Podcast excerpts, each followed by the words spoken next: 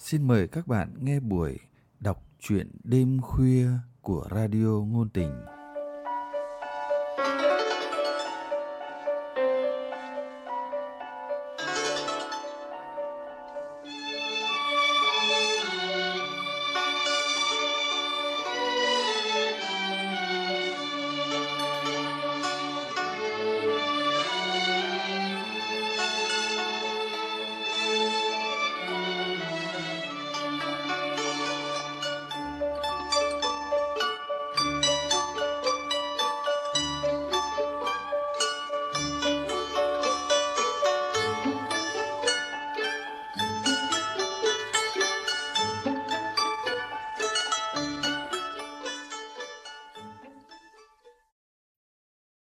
Các bạn thân mến, trong chương trình đọc truyện đêm khuya hôm nay, mời các bạn nghe truyện ngắn Chạm vào hạnh phúc của nhà văn Võ Hồng Thu do Lâm Ngạn đọc.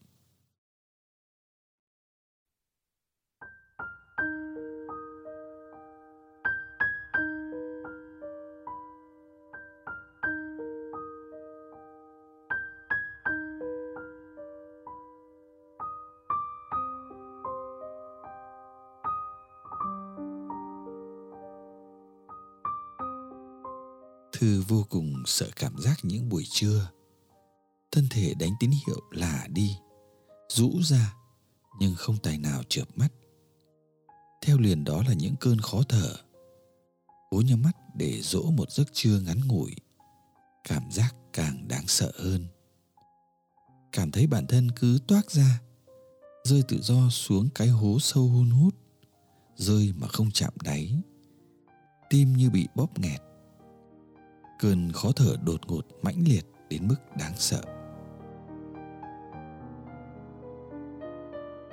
Thư muốn vớt vát vài chục phút trưa ngắn ngủi, bởi vì đêm cô hầu như không ngủ được. Trong mắt trong đêm, hết quay nghiêng, ôm gối, lại mở điện thoại lướt facebook. Mắt không hề đổ sụp xuống, cho dù đêm đã rất sâu. Từ dạo cũng mất ngủ chồng đã thu xếp cho cô ngủ một mình. Còn anh đảm nhận việc du con trai ngủ mỗi tối ở phòng trên gác. Căn phòng xinh xắn, thân thuộc, đúng tiêu chuẩn ấm mùa đông, mát mùa hè. Với gối chăn thơm mát, đúng là sở thích vẫn không khiến thư dễ ngủ hơn chút nào. Có hôm gần 3 giờ sáng, cô phải bật dậy vì không thể nào chịu được cảm giác bút nhói xuống lưng khi nằm vần vũ quá lâu mà không thể chợp mắt. Bác sĩ cho cô một loại thuốc an thần. Dùng hai lần, Thư phải dừng. Bởi vì nếu như cô uống thuốc vào gần 10 giờ tối, thì đêm vẫn là đêm trắng, nhưng sáng hôm sau cô sẽ buồn ngủ rũ rượi trong giờ làm việc.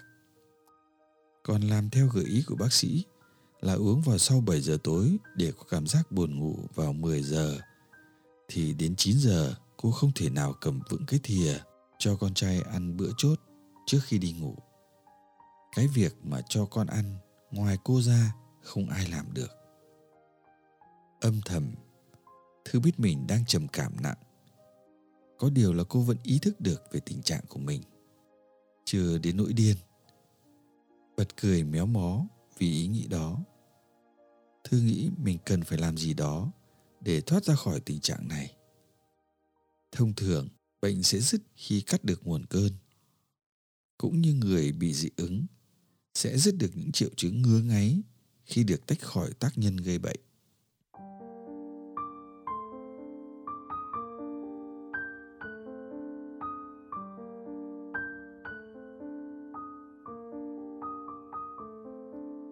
Con gái, đêm nay với mẹ là một đêm rất dài. Giờ này con ở đâu? Con đang làm gì? Con có được ngủ trên chiếc giường ấm áp hay không?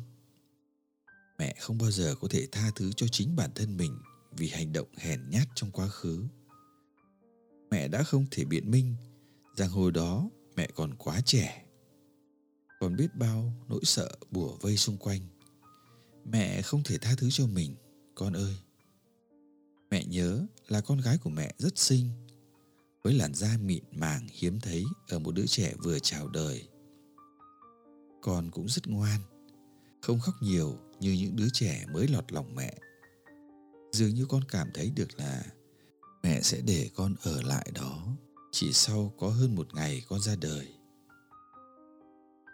con chưa được bú mẹ một lần, bởi vì mẹ nghe nói rằng nếu cho con bú, sữa sẽ về và sau đó mẹ không thể có can đảm dứt áo ra đi.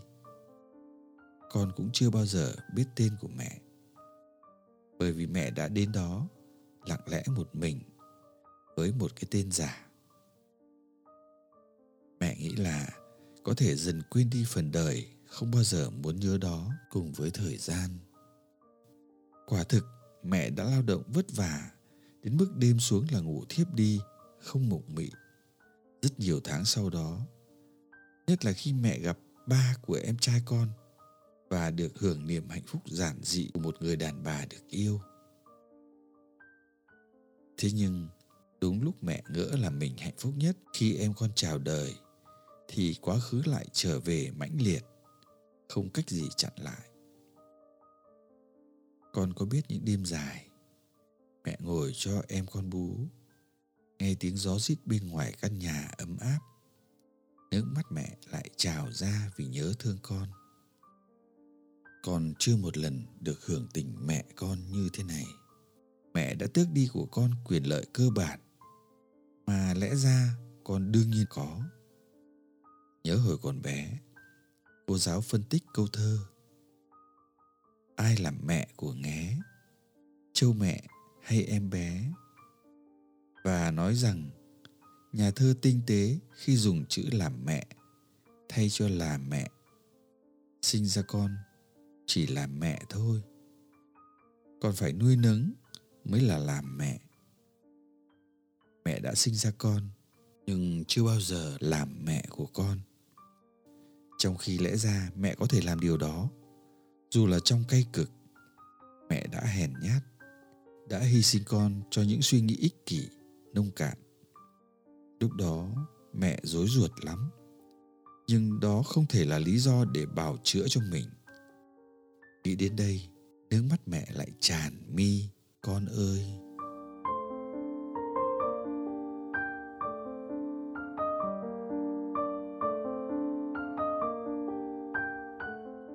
Nhiều lúc mẹ tự hỏi, có phải mẹ đã từng có một đứa con gái? Hay đó chỉ là một cơn mơ? Một sự trêu đùa dai dẳng của số phận. Nhưng mẹ chỉ có thể đè nén ký ức buồn bã, chứ không thể nào phủ nhận nó. Ít nhất sẽ là như thế. Cho đến khi nào mẹ trở thành bệnh nhân mất trí nhớ? Mẹ nghĩ là mẹ đã phải trả giá ngay ở kiếp này, chứ không cần phải chờ đến kiếp sau. Những cơn mất ngủ hành hạ mẹ triền miên bác sĩ bảo đó là bệnh trầm cảm sau sinh. Bác sĩ nói cũng đúng, bởi vì chắc là virus ân hận tấn công mẹ mạnh mẽ hơn ở thời kỳ yếu ớt này. Tuy nhiên, bác sĩ không thể nào kê thuốc đúng với tình trạng của mẹ, bởi chỉ mình mẹ mới biết căn bệnh thực sự đang hoành hành dữ dội trong lòng mẹ. Lúc này, mẹ đáng phải chịu điều đó lắm không có người mẹ nào đáng được tha thứ một khi đã bỏ đứa con ruột của mình.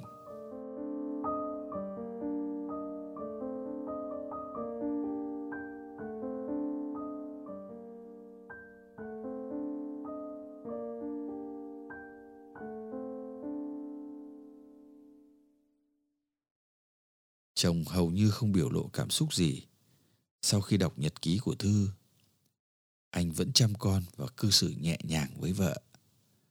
Có lẽ đó là điều khiến thư đã chọn anh. Cảm thấy trái tim rách nát của mình được an ủi. Anh thật khác xa với hình ảnh người đàn ông đầu đời của cô. Người đã gây ra vết thương lòng, không bao giờ khép miệng. Người đã nói yêu cô trọn đời, bất kể sự vây nhau giữa hai người. Anh ta là con trai phố cổ hà nội, giàu có còn thư là cô gái tỉnh lẻ, nghèo nàn, dù xinh đẹp. Vậy nhưng khi tư có bầu, anh ta đã nài nỉ cô bỏ đi.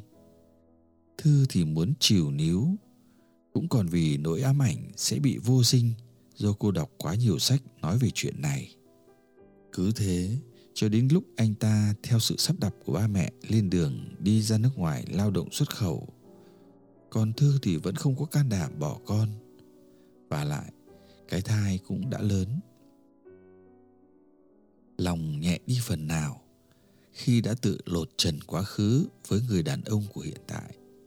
Thư lại thấy mình có những thắc thỏm khác.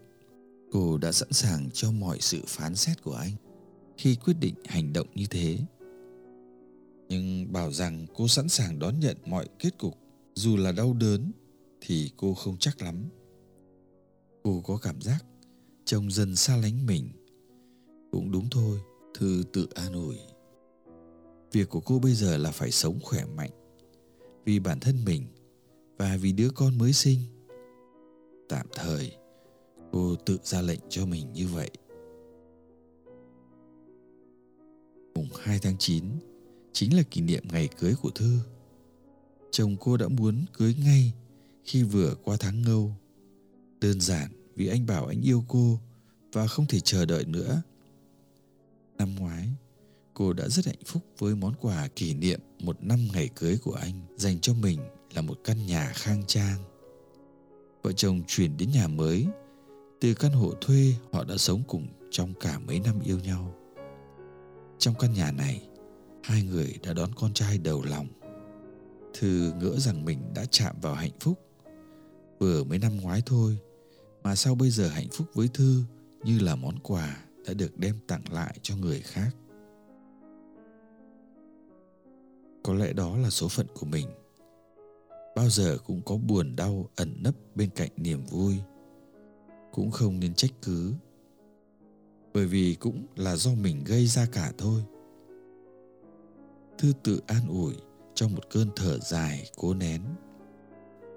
Chồng từ sau khi thư tự thú có khá nhiều đêm không về nhà. Tuy nhiên anh luôn nhắn tin báo với cô những nơi anh đến. Mình không có thể đòi hỏi gì hơn thư nghĩ.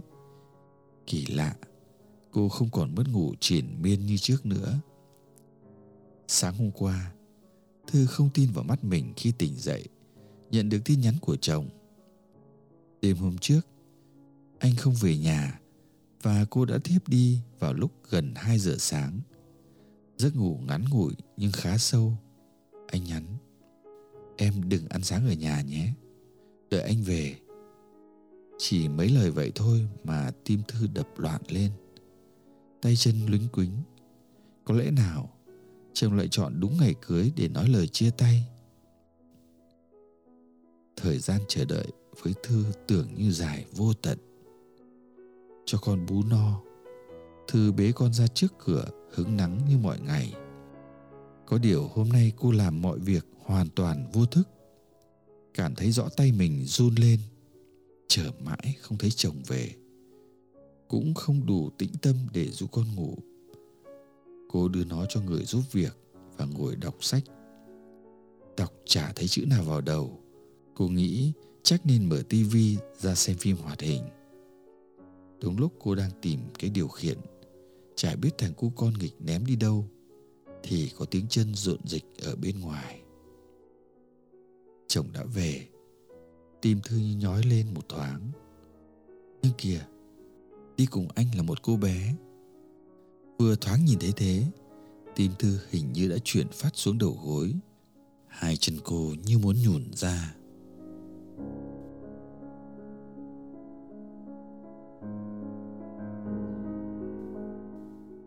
Kìa em, đây chính là món quà anh tặng em nhân kỷ niệm ngày cưới năm nay của chúng mình. Em, em. Thư cảm thấy yếu ớt, không thể nói tiếp.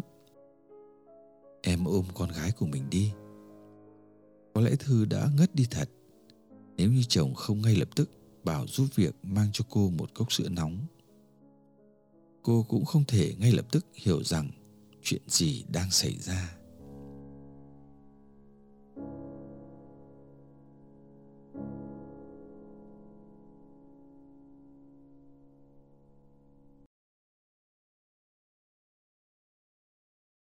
Không thể đứng nhìn người phụ nữ mà anh yêu hàng ngày phải sống trong nỗi dằn vặt quá khứ. Bảo là anh không ghen ư? Không đúng.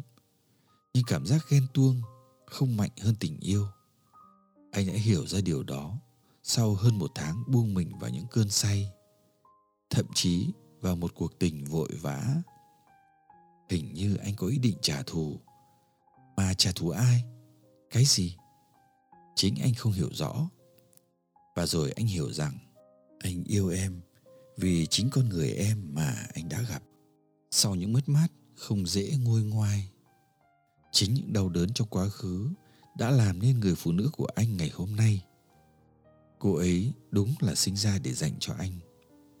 Từ khi có cô ấy, cuộc đời anh bon chảy hơn. Anh cảm thấy có động lực sống hơn. Vậy thì tại sao anh không dẹp được sự ích kỷ của người đàn ông? Để bước tiếp cùng với cô ấy. Nếu em không kể ra, chắc gì anh đã có những cơ hội biết về một phần đời phía trước của vợ mình. Và mặc dù điều đó làm anh bị tổn thương, nhưng khi tĩnh trí, anh cảm thấy em đáng trọng hơn, đáng yêu hơn.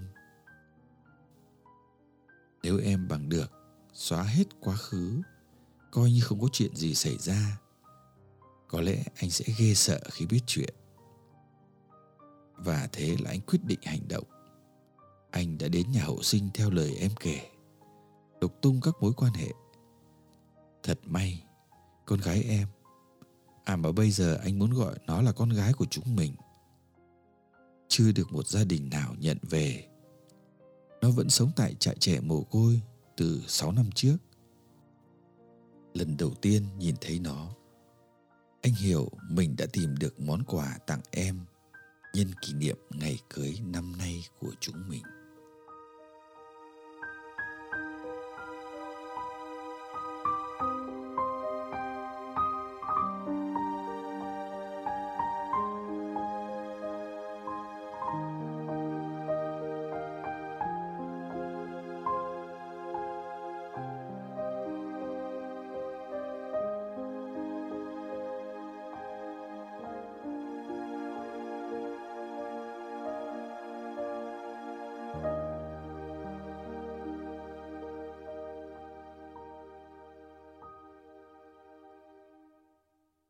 Các bạn vừa nghe xong truyện ngắn Chạm vào hạnh phúc của nhà văn Võ Hồng Thu. Để tiếp tục theo dõi chương trình, mời các bạn nhấn nút đăng ký và nhấn nút like nếu các bạn thích thú những câu chuyện này. Chương trình đọc truyện đêm khuya của chúng tôi xin tạm dừng tại đây. Hẹn gặp lại các bạn vào chương trình sau. Thân ái, chào các bạn.